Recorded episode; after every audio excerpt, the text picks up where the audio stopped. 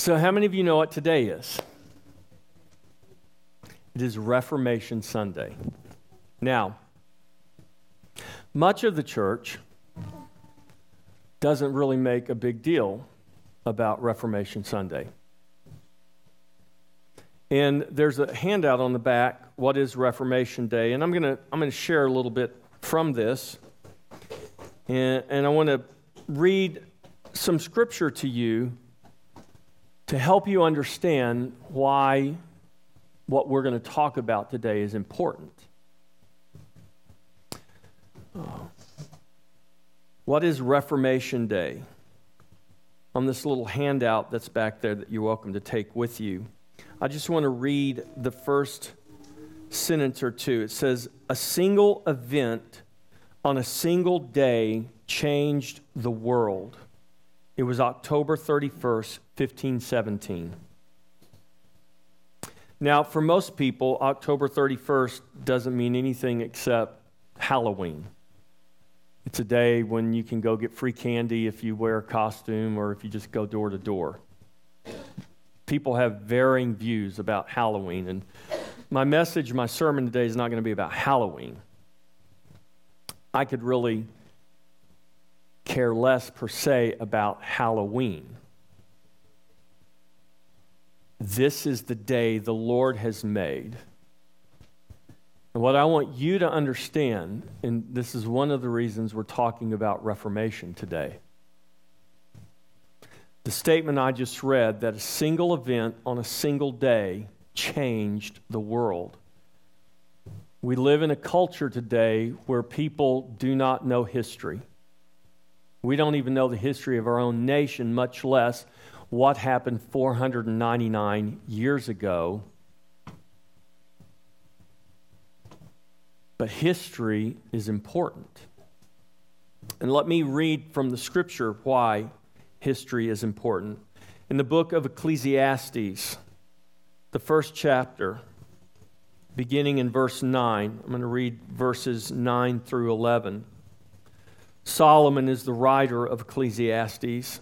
Solomon was called the wisest man, the wisest king, People came from far and wide to see his riches, to see the wisdom of his kingdom and the way he operated things.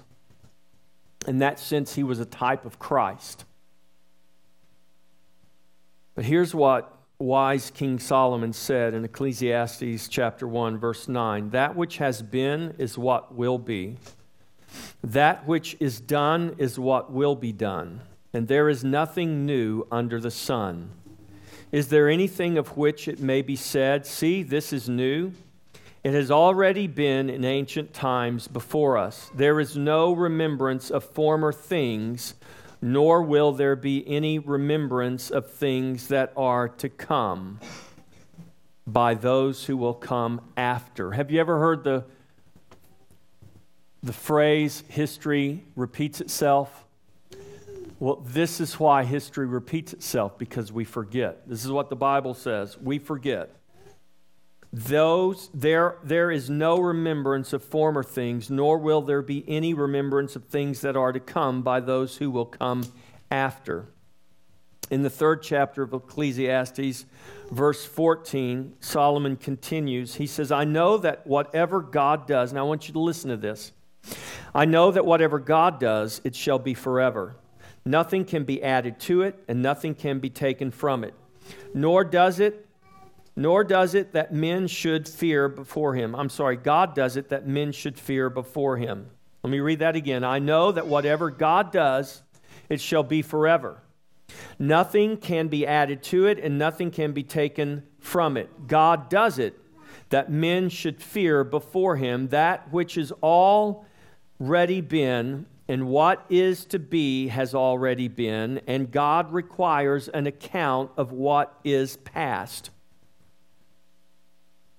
Moreover, I saw under the sun, in the place of judgment, wickedness was there, and in the place of righteousness, iniquity was there.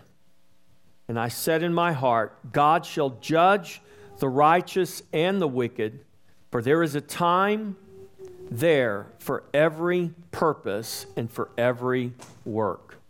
There is a time there for every purpose and for every work. Solomon says, I saw in the place of judgment there was wickedness. I saw in the place of righteousness that there was iniquity. But he said, God will judge. God will judge the righteous and the wicked. A single event on a single day changed the world. That is not an exception throughout history. There have been single events on single days throughout history that have changed the world. We're just not aware of them. Father, I pray that you would open our hearts and open our minds today. You would help us to see beyond ourselves, that you would help us to see beyond our sphere of influence, that you would help us to see beyond our time, not just into the future, but help us to see into the past and understand how you have worked, how you are working, and how you will continue to work in the affairs of man as you continue to craft, to write, and to bring about your story. In Jesus' name, amen.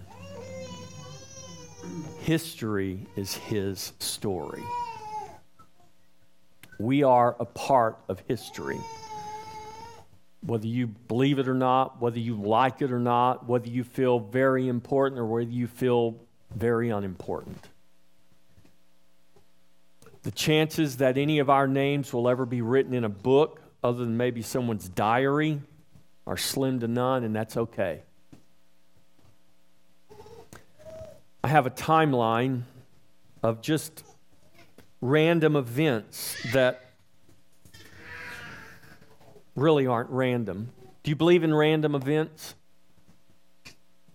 I don't believe there are such a thing as random events.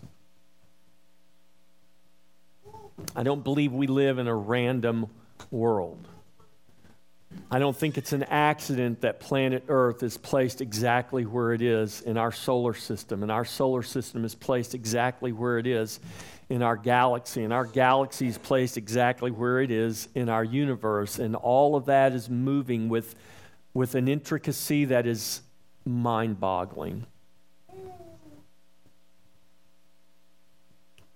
If one random event, one way or the other, was to change or move, the whole thing would be, but it's not. And you know why it's not? Because it's not random.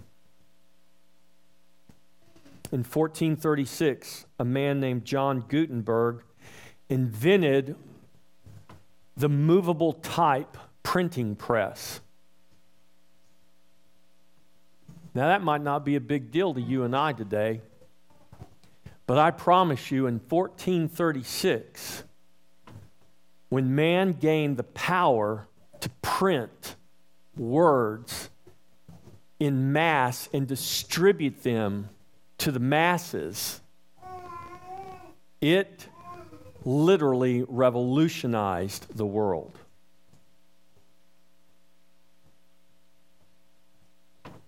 It was world changing.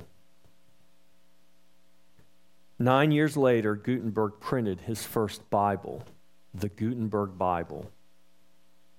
There is one, one of the original Gutenberg Bibles still resides at the University of Texas. A couple of years ago, they had the King James uh, Bible exhibit that was uh, traveling all over. And of course, UT brought out their Gutenberg Bible as part of the history of the Bible.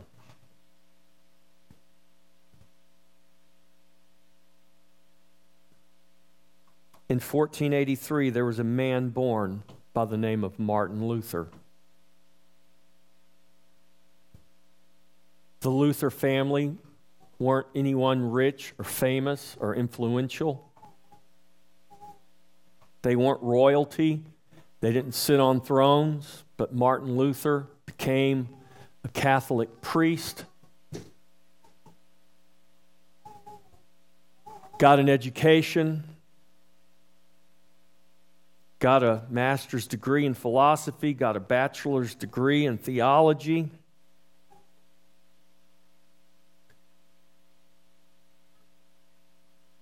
Nine years after Luther was born, Columbus came to the New World in 1492. In 1493, the Pope, now listen to me, I have a point in all of this. In 1493, the Pope divided the New World discoveries between Spain and Portugal. Do you know what language they, they speak in Brazil? Huh? They speak Portuguese in Brazil. Do you know why they speak Portuguese in Brazil? Because the Pope in 1493 gave what we know of as Brazil today to the Portuguese king. And he gave other parts of South and Central and North America to the Spanish king. Who made that decision? It wasn't the king of Portugal and it wasn't the king of Spain. It was the Pope who decided who was going to get what? Real estate because the Pope ruled the world, the known world, the world we know of. The world we know of as Europe, the new world that had just been discovered. They were also going the other direction. In 1495, a guy by the name of William Tyndale was born in England. In 1509, a man by the name of John Calvin was born in France. And in the same year that John Calvin was born in France, Henry VIII became the King of England.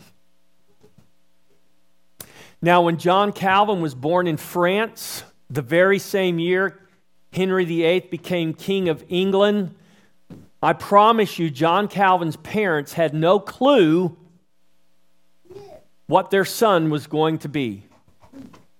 And they had no clue that Henry VIII just had become King of England. Probably didn't matter to them. It might not matter to you. But I want you to understand these seemingly random events aren't separated and they're not random. They've all worked together to enable us to sit in this room today. Here's one I especially liked. In 1515, coffee appeared in Europe. Now, I don't know if it's an accident that two years later, Martin Luther nailed his 95 Thesis on the castle door at Wittenberg. I don't know if he was drinking any coffee while he was up meditating and writing his stuff. But in 1517, two things happened that changed the course of history and the course of the world. And that has a direct, it has a direct impact on each and every one of us here today, though you might not, unless you're a history buff, you might not even know it. Two things happened. First was Pope Leo X declared indulgences to rebuild St. Peter's Basilica. So, in the spot that Peter was supposedly crucified and buried, he was buried, according to church history, about 490 feet from the spot that he was crucified. In the place that they buried Peter, they built a church. Very early on, they built a church, and then they built it more and built it more. And by the time Pope Leo X is ruling in Rome in 1517, he decides he wants to build or rebuild St. Peter's Basilica. The only problem is he didn't have any money. So they came up with this idea. Now, back in the day, back in Pope Leo's day, the language they spoke was Latin. So if you went to church, in 1517, the priest would be standing with his back to you. He would be facing the altar, and the Mass would be conducted in Latin.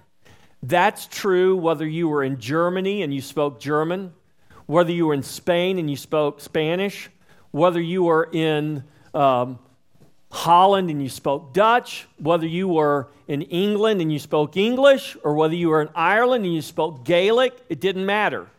All over the world, the Mass was said in Latin. And the language of the clergy was Latin. And the Bible was translated either in Greek, Hebrew, or Latin. How many of you are fluent in Latin? Please raise your hand. Latin, not Spanish, Latin.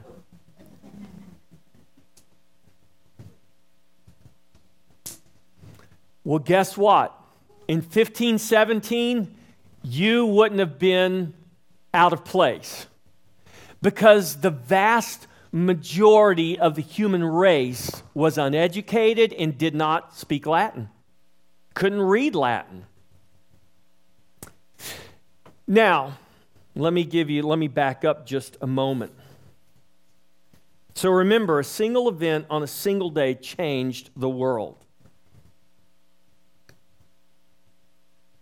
The Reformation was the greatest religious movement for Christ since the early church.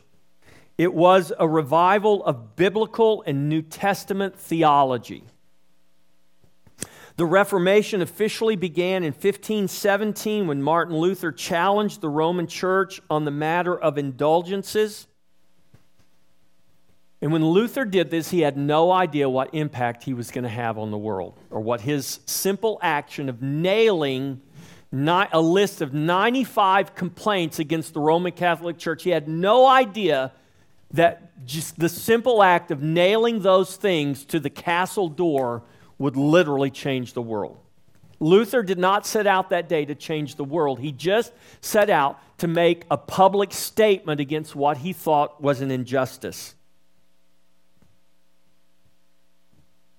Here's what Philip Schaff, a historian, says about the Reformation. The Reformation of the 16th century is, next to the introduction of Christianity, the greatest event in history. It marks the end of the Middle Ages and the beginning of the modern times. Starting from religion, it gave directly or indirectly a mighty impulse to every forward movement and made Protestantism the chief propelling force in the history of modern civilization. You and I don't think much about looking through it. How many of you have ever looked through a telescope? Were you punished for looking through a telescope? There was a guy by the last name of Bruno who was burned at the stake because he believed something different than what the official line of the church was. So they burned him at the stake, and it involved telescopes, and it involved astronomy, and it involved understanding how our planets and our solar system work.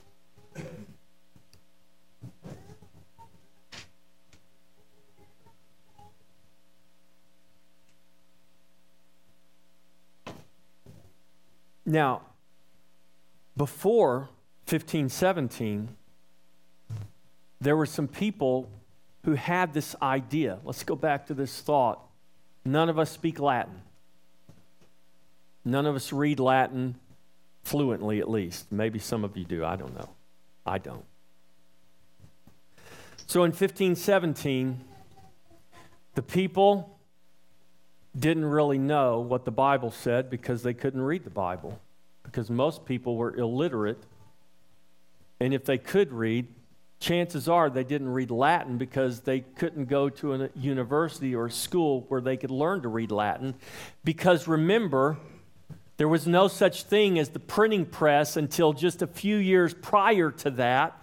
So there weren't any places where you could go to half price books and buy a Latin for Dummies book. There was no such thing as a library that the general public could go to and check books out and read because, because they didn't print those things in the common language. But you know, long before 1517, that was troubling to some people. There was a man named John Wycliffe, born in 1330. And he attacked what he saw as corruptions within the church, including the sale of indulgences. So, indulgences came along long before Luther. There were not only indulgences, there were things called pilgrimages and the excess veneration of saints and the low morale and the intellectual standards of ordained priests. Wycliffe said this is not right. He also repudiated the doctrine of transubstantiation. That's the doctrine that says when you take that bread and drink that cup, it becomes the flesh of Jesus and the blood of Jesus. He held that the Bible was the sole standard of Christian doctrine, and he argued that the authority of the Pope was not grounded in Scripture. Some of Wycliffe's early followers translated the Bible into English, and guess what happened to them? They were killed. While later followers, known as Lollards, held that the Bible was the sole authority and that Christians were called upon to interpret the Bible for themselves.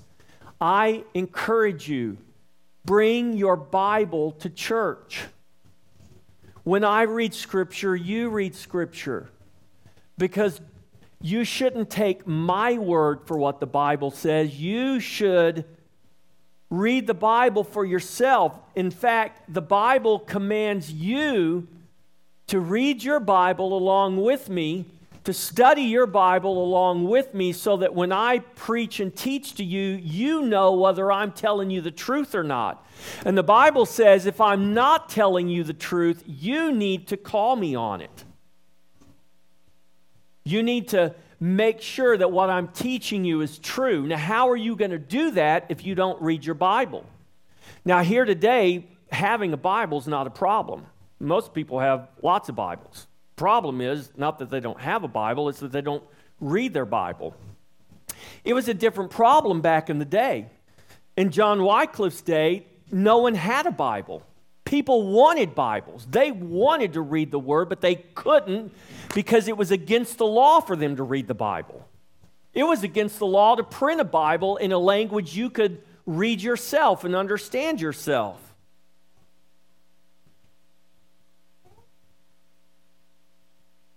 Instead, what the church promoted was I went to Santa Fe, New Mexico a few weeks ago, and I went in one of the oldest churches in North America, and they had a bone from the little finger of St. Francis behind a thick glass. It was a relic. And people would go to that church in Santa Fe, and they would give indulgences, they would pay to see the little bone of St. Francis' little finger. Who knows whether it's really the bone from his little finger or not? St. Francis would turn over in his grave if he knew that, that any part of him was set up as an object of worship or an object of veneration, and, and that somehow somebody in power would use that to extract money from people to convince them that if you pay money to see St. Francis' little bone, you, you won't spend nearly as much time in purgatory, or your loved one's going to get out of purgatory quicker than they would otherwise. That's what indulgences were. So the problem in that day was people couldn't read the Bible. They had no clue what the Bible said. All they had was what a priest told them, what the church that ruled the world told them was true, and you either believed it or you didn't believe it. Well, if you are uneducated, you can't read, and these are people you're supposed to trust, and they tell you this is the way it is, you kind of believe that, right? Here's another guy born in 1369. His name was John Huss, a good Bohemian. I'm half Bohemian. John Huss was a Bohemian priest. He was excommunicated in 1410, and he was burned at the stake for heresy in 1415. His death led to the Hussite Wars in Bohemia. Huss followed Wycliffe's teaching. He translated Wycliffe's dialogues into Czechoslovakian. He modeled, uh, he, he, he, understood the people need the scripture. The people need to be able to read the Word of God for themselves. Long before there was a man named Calvin or Luther, Huss believed in predestination. He regarded the Bible as the ultimate religious authority and argued that Christ, rather than any ecclesiastical official, is the true head of the church. So there were men who laid the groundwork when Luther came along. And those men not just laid the groundwork, but they lost their lives trying to give the Bible to people like you and me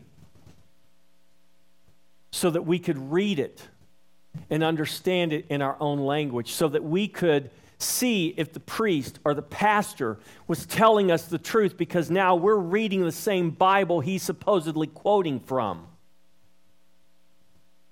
Well, in 1517, in an effort to rebuild St. Peter's Basilica, the Roman Church has this big marketing campaign to sell indulgences. They went all over Europe and they sold indulgences. What does that mean? That means my dear mother, who died last year, is she in heaven? Well, no, she's in purgatory. Well, how long is she going to have to stay in purgatory? Centuries. Well, I don't want my mother to be in purgatory for centuries. Well, here's how we can get her out quicker the more money you give, the more prayers will be said, and the quicker your dear mother will get out of purgatory and finally make it to Jesus. Now, if you are uneducated and you believe that's true, and who doesn't love their mother? Do you want your mother to be with Jesus or do you want your mother to spend centuries in purgatory? Now, you want your mother to be with Jesus. Luther, while this is all happening, Luther's beginning to read his Bible because he's going to Bible school. He was asked to be a professor at Wittenberg College. So he starts studying his Bible. He's already an ordained priest, he's already doing the Mass, but now he starts to study his Bible. And he's reading his Bible. And guess what he reads in his Bible? He reads that the, the, just, uh, the, the just shall live by faith. He begins to read the gospel and he realizes, he starts searching the scripture. It's like all this stuff that I'm promoting, I don't see it in the Bible anywhere. And he has an aha moment. And he says, This is wrong. So on October 31st, 1517, after making a list of 95 things that were wrong, takes him down, he nails him to the castle door. Word got out pretty quick. And after that, we can say I think fairly, that all hell broke loose. So from 1517, it was just a few years later in 1521, Charles V, who was the Holy Roman Emperor, he was from Spain, from the house of the Habsburgs. They ruled. They ruled Europe. He proclaimed Luther a public outlaw. Luther had to hide out, literally for his life.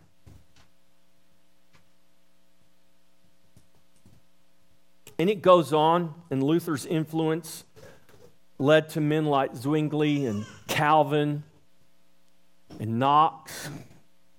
Elizabeth I, Queen Elizabeth I, restored the Reformation back to England. King Henry VIII started it, but he only did it because he wanted to divorce his wife. He really wasn't interested in theology. He just wanted a child for his throne.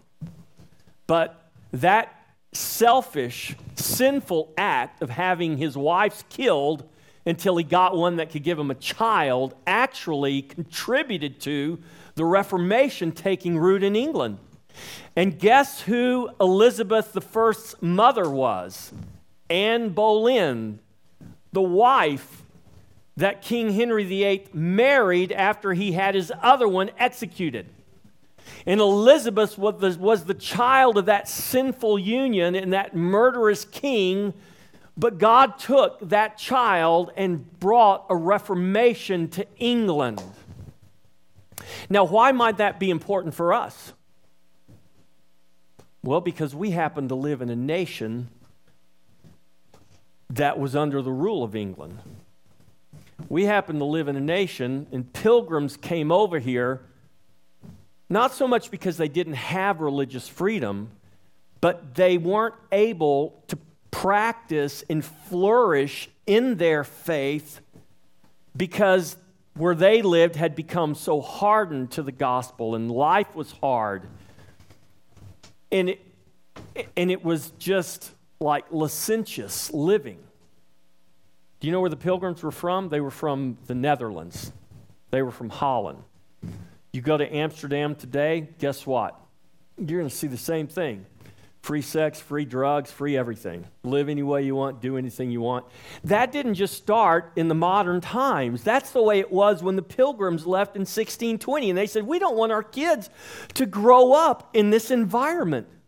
We want to be able to raise them in the fear and the nurture of the Lord. We want to go to a place where we can establish a gospel centered life in a gospel centered community. So, guess what they did? They sold everything they had, they left everything they had, they got on a boat, and they came to America.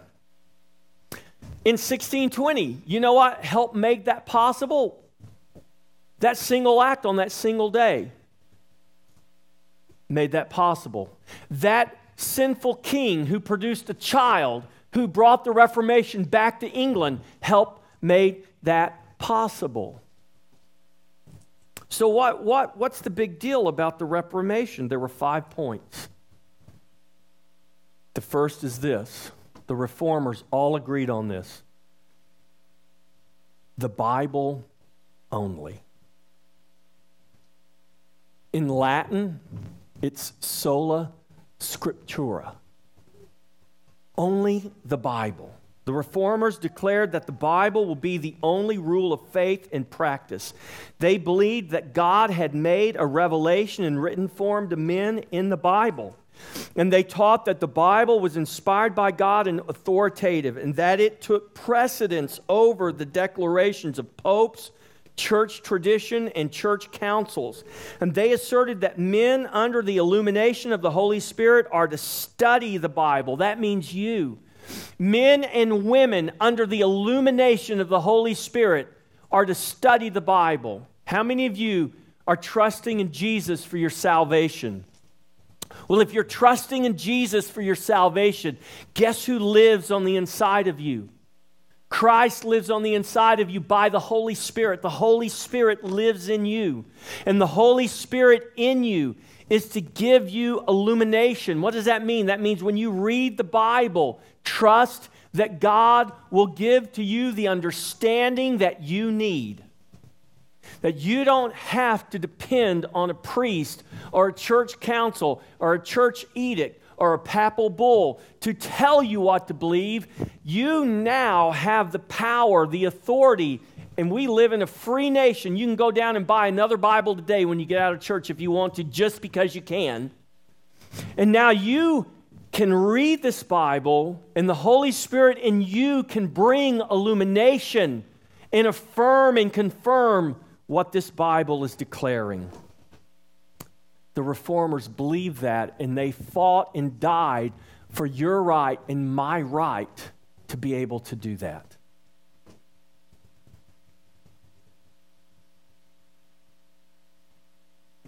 to study the Bible, to learn about God, to learn about Christ, to learn about His salvation. They encouraged Christians to read and study their Bibles in a scholarly way so as to form a biblical theology based on the authority of the Scripture alone.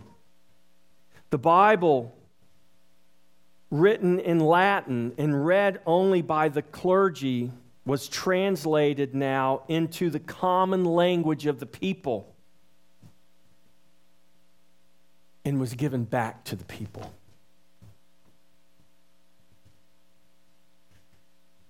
That truth of the Bible, the truth of the Scripture, the reformer said it should permeate everything. There shouldn't be a separation of sacred and secular. We should take the Spirit of God, we should take the truth of God, and we should take it out into the world, and it should fill the world, and it should influence everything we do. You are living in a nation today that was influenced in that very way the very Constitution that guarantees our civil freedoms was crafted and written by men, whether they, to whatever degree they would admit it, to whatever degree they were committed to it or believed it, but every one of the men who crafted our Constitution were impacted by the Reformation.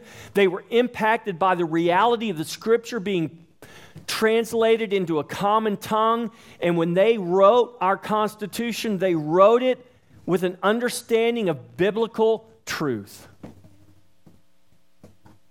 If you've never read the Constitution, I would encourage you to go home today and Google it and read the Constitution.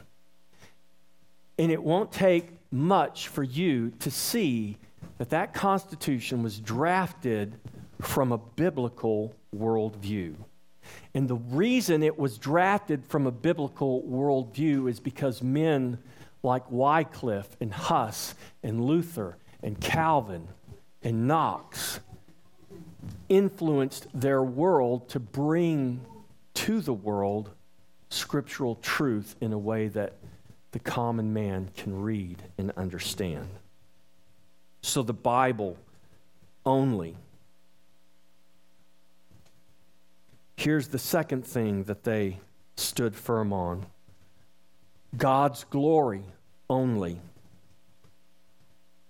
Soli Deo Gloria, for the glory of God alone. The underlying foundational doctrine of the reformers was that God's glory was the ultimate purpose of all things. Now, I I just did a real quick thumbnail sketch of some random events King Henry VIII marries Anne Boleyn. King Henry VIII becomes king the year John Calvin is born. Anne Boleyn just happens to produce Elizabeth I, who just happens to entrench Reformation theology into England so that by the time America is founded and becomes a British colony, Guess what's entrenched in America? Reformation theology. Those pesky Scottish Presbyterians who were a pain in the neck to everybody, they came to America and became a pain in the neck to the king here, as well as being a pain in the neck to the king there. Because why? Because they were determined that it was their right to worship and to read the scripture and to live in gospel centered community. And no king and no pope and no government was going to tell them otherwise. It was their God given right, and they were willing to fight for it. I submit to you, dear friends, that we would not be sitting in this room today having this conversation had those men not done what they had done. And they would not have been able to do what they did had the reformers not paid the price with their very lives to get the Bible you have in your hands right now printed in a language you can read and understand.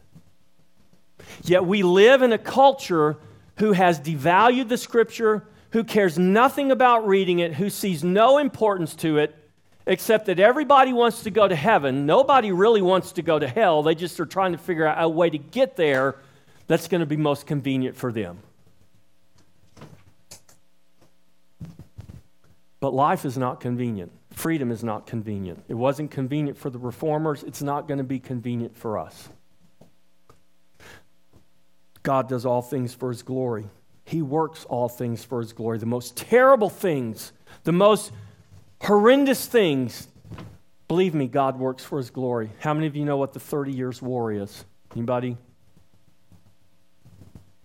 See, most Americans, American school children don't even know about the Civil War or the Revolutionary War. You ask somebody, what's the 30 year war? And they're going to look at you like, I don't know what you're talking about. Well, the 30 year war that began in 1618 was a direct result of the Reformation. And it was a religious war. And it was a war that encompassed all of Europe, and it was a battle basically between Catholics and Protestants. And it was the Holy Roman Empire holding on to its right to rule the world, and it was these nation states and these kingdoms who said, We want to be free.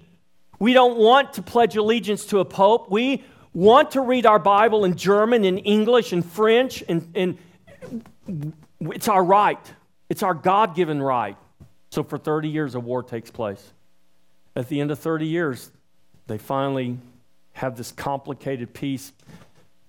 To make the long story short, the Pope, the Roman Empire, which now was no more, from the 30 Years' War, the Holy Roman Empire, that's what it was called, which basically was the old Roman Empire, now controlled by mostly one family, the Habsburgs. It just all disintegrated. And now you had all these different nations. It's pretty much became what we know of as modern day Europe. But the genesis of that was religion, it was worship. Men wanted to be free to worship. They wanted to read their Bibles, study their Bibles. And so a peace was drawn, and they said, okay, people can choose. If you're in France, if you want to be a Protestant, you are free to be a Protestant. We won't kill you anymore. Or if you're in Germany, if you want to be Catholic, you can be Catholic. Let every man decide how they want to worship. That doesn't seem strange to us today. That seems very common to us today. But the reason it's common to us today is because there was a price paid. There were men who literally fought for your right to say, I want to be this denomination or I want to be non denominational. We're non denominational. There would have been a day when they would have burned us at the stake because we said, we're not affiliated with anybody except the Bible. Oh, you're a heretic. Kill them. That's literally what they did. Oh, you don't want to be affiliated with the Pope? Kill them. They're heretics. Oh, you want to read the Bible in German? You believe you can study the Bible? You're a heretic. Burn them at the stake. That seems so foreign to us. And you know where all that really got legs and started moving? It was a single event on a single day, October 31st, 1517. You know, when my grandkids go out and get candy tomorrow at the spooktacular, I could care less about a spooktacular. October 31st is the day that my freedom to worship Jesus was given legs by a monk named Martin Luther. God took back Halloween from the devil. Do you know what the days of the week? Thursday. Who knows what Thursday means? Anybody? Besides the day before the, the day before the day before the weekend. Do you know what Thursday means? It means Thor's day. You know who Thor is? Thor was the Norse god. Come on, got any Avenger fans here? Thor, the hammer wielding, Thor. He was a god. People worshiped him. Thursday, that's his day. Are you guys going to quit having Thursday because now you know it's Thor's day? because that's what it is. Sunday, you know what Sunday is? The sun god. He was the preeminent guy. How many of you knew that? I would be willing to bet if any of you knew it, it's a very small percentage that even know that. Do you know what that's a testimony of? That's a testimony of the fulfillment of the scripture. God says, I'm going to take the gospel, I'm going to fill the world with it, and all of these pagan gods that these tribes and these people worship, they're going to be forgotten and remembered no more. So now what's Thursday? Thursday's just the day before Friday. What's Sunday? Sunday's the day we go to church. It's the day we watch football. It's the day whatever. You don't think about worshiping the sun god. You don't think about worshiping Thor. Why? Because God took those back. Because God has relegated those lesser gods to nothing. He, they're thrown on the heap pile, the trash pile of history, and people don't even know who they are today.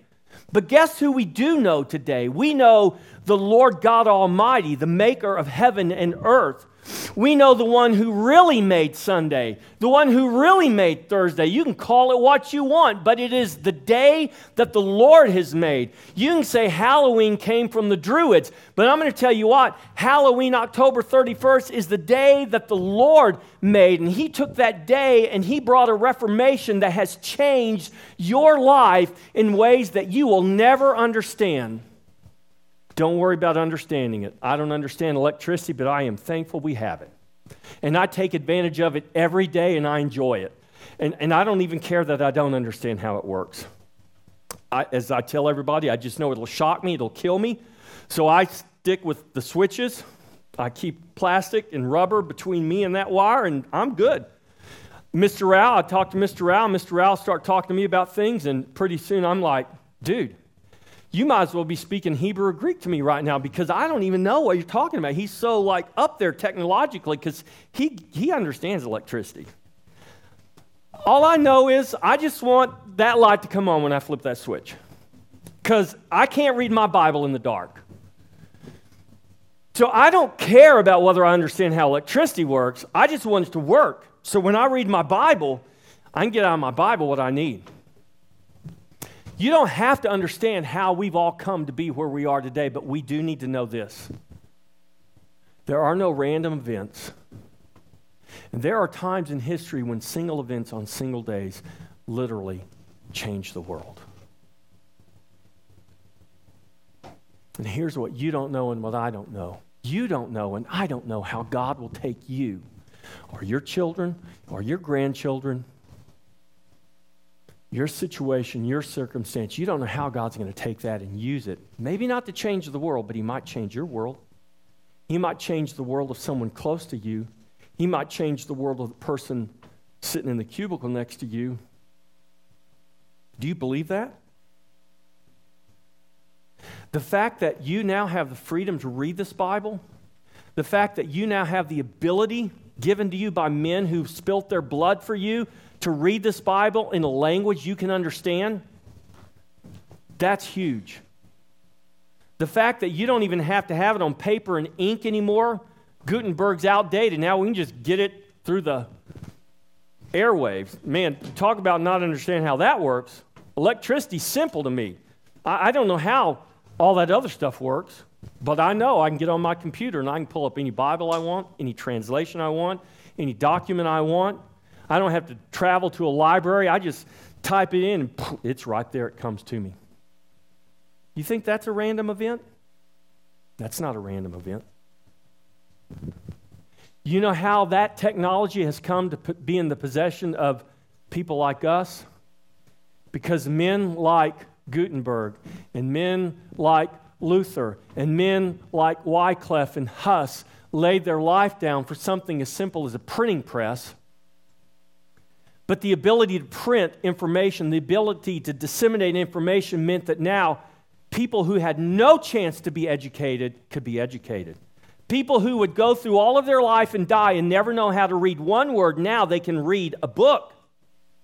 And we have kids today, kids, I'm talking to you, who despise education.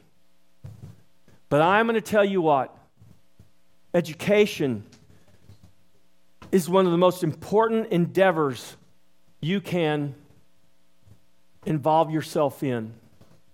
You don't have to go to great universities to get an education. You have the ability to educate yourself right now in your own home using a mobile device you can hold in your hand or using a computer you can sit on your desktop. We have no excuse to not be educated, to not know the truth. We have no excuse except our laziness and our indifference.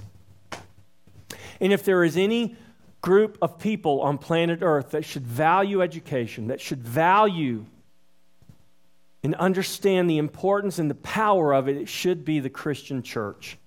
Because it was given to the Christian church. It was given to people who believe and follow Christ. Now you have the power to read this word. You have the Spirit on the inside of you. You can be set free because you can know the truth.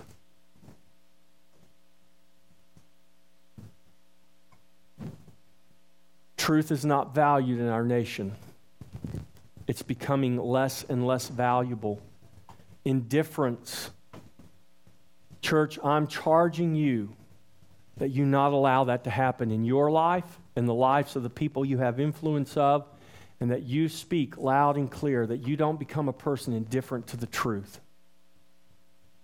Because if we become indifferent to the truth, we're going to sink back into the very conditions that existed before the Reformation.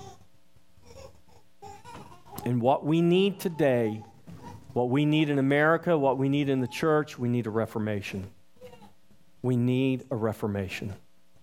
And we have many more people, many more tools, many more resources to effect that reformation.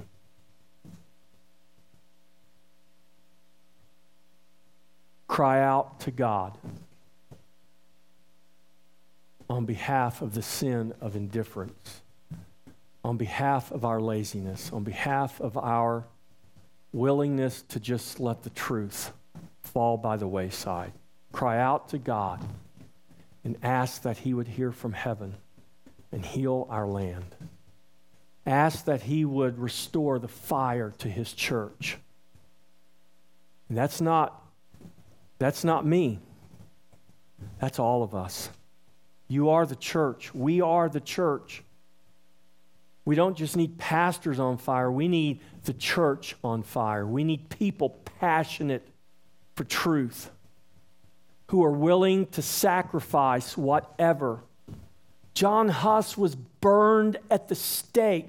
William Tyndale was strangled to death and then burned at the stake. You know what the last words of William Tyndale were before he was burned at the stake? Lord, open the eyes of the King of England. Actually, he said, Lord, open the King of England's eyes. He was talking about old King Henry. His last words, Lord, open the King of England's eyes. Do you know what happened four years later?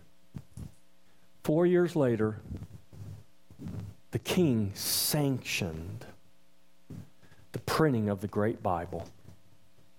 And guess whose work he used to print it? He used the work of William Tyndale. Did God hear William Tyndale's prayer? Yes, he did. Yes, he did. Was William Tyndale's death at the stake a lost cause? No, it wasn't. Do you have that conviction? Do you have that faith that God could take your life and use your life in that way? Maybe not to change a nation, but how about changing your own life? How about changing your own family? How about changing your church? How about changing your community? If we'll just start right there.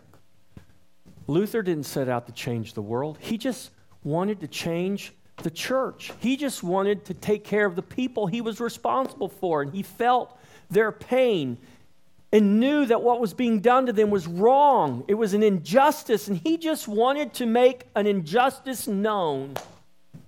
And that simple act of courage of nailing that piece of paper to the castle door has literally changed every one of our lives in ways that we will never fully know. I read to you last week the letter Jesus dictated to the church at Ephesus, and he says, I have this against you that you you have left your first love. And he says this to the church. He said, Remember, remember from where you have fallen, repent, and do the first works. Let's not forget. Let's remember. Let's remember our first love. Let's repent. Let's do the first works. Let's remember, lest we forget and repeat the pain of history. That's the road our nation and the world is headed down right now, but we have hope because God has put a seed in the earth. God has put a remnant in the earth. The church is here. She can be salt and light once again. Now, I can't do anything about the rest of the world, but I'm speaking to Christ Fellowship Church. I'm speaking to the believers in this room, and I'm telling you, let's be salt and light. Let's make a difference. Let's not forget. Let's remember. Let's come back to our first love and let's lay down our life. I doubt any of you will be burned at the stake. But there will be cost involved for you to stand for the truth. Are you willing to pay those? Are you willing to pay the cost for the sake of truth? That may change the life of your children, your grandchildren, or someone later on. I pray that you are. Let's get ready and let's come to the table.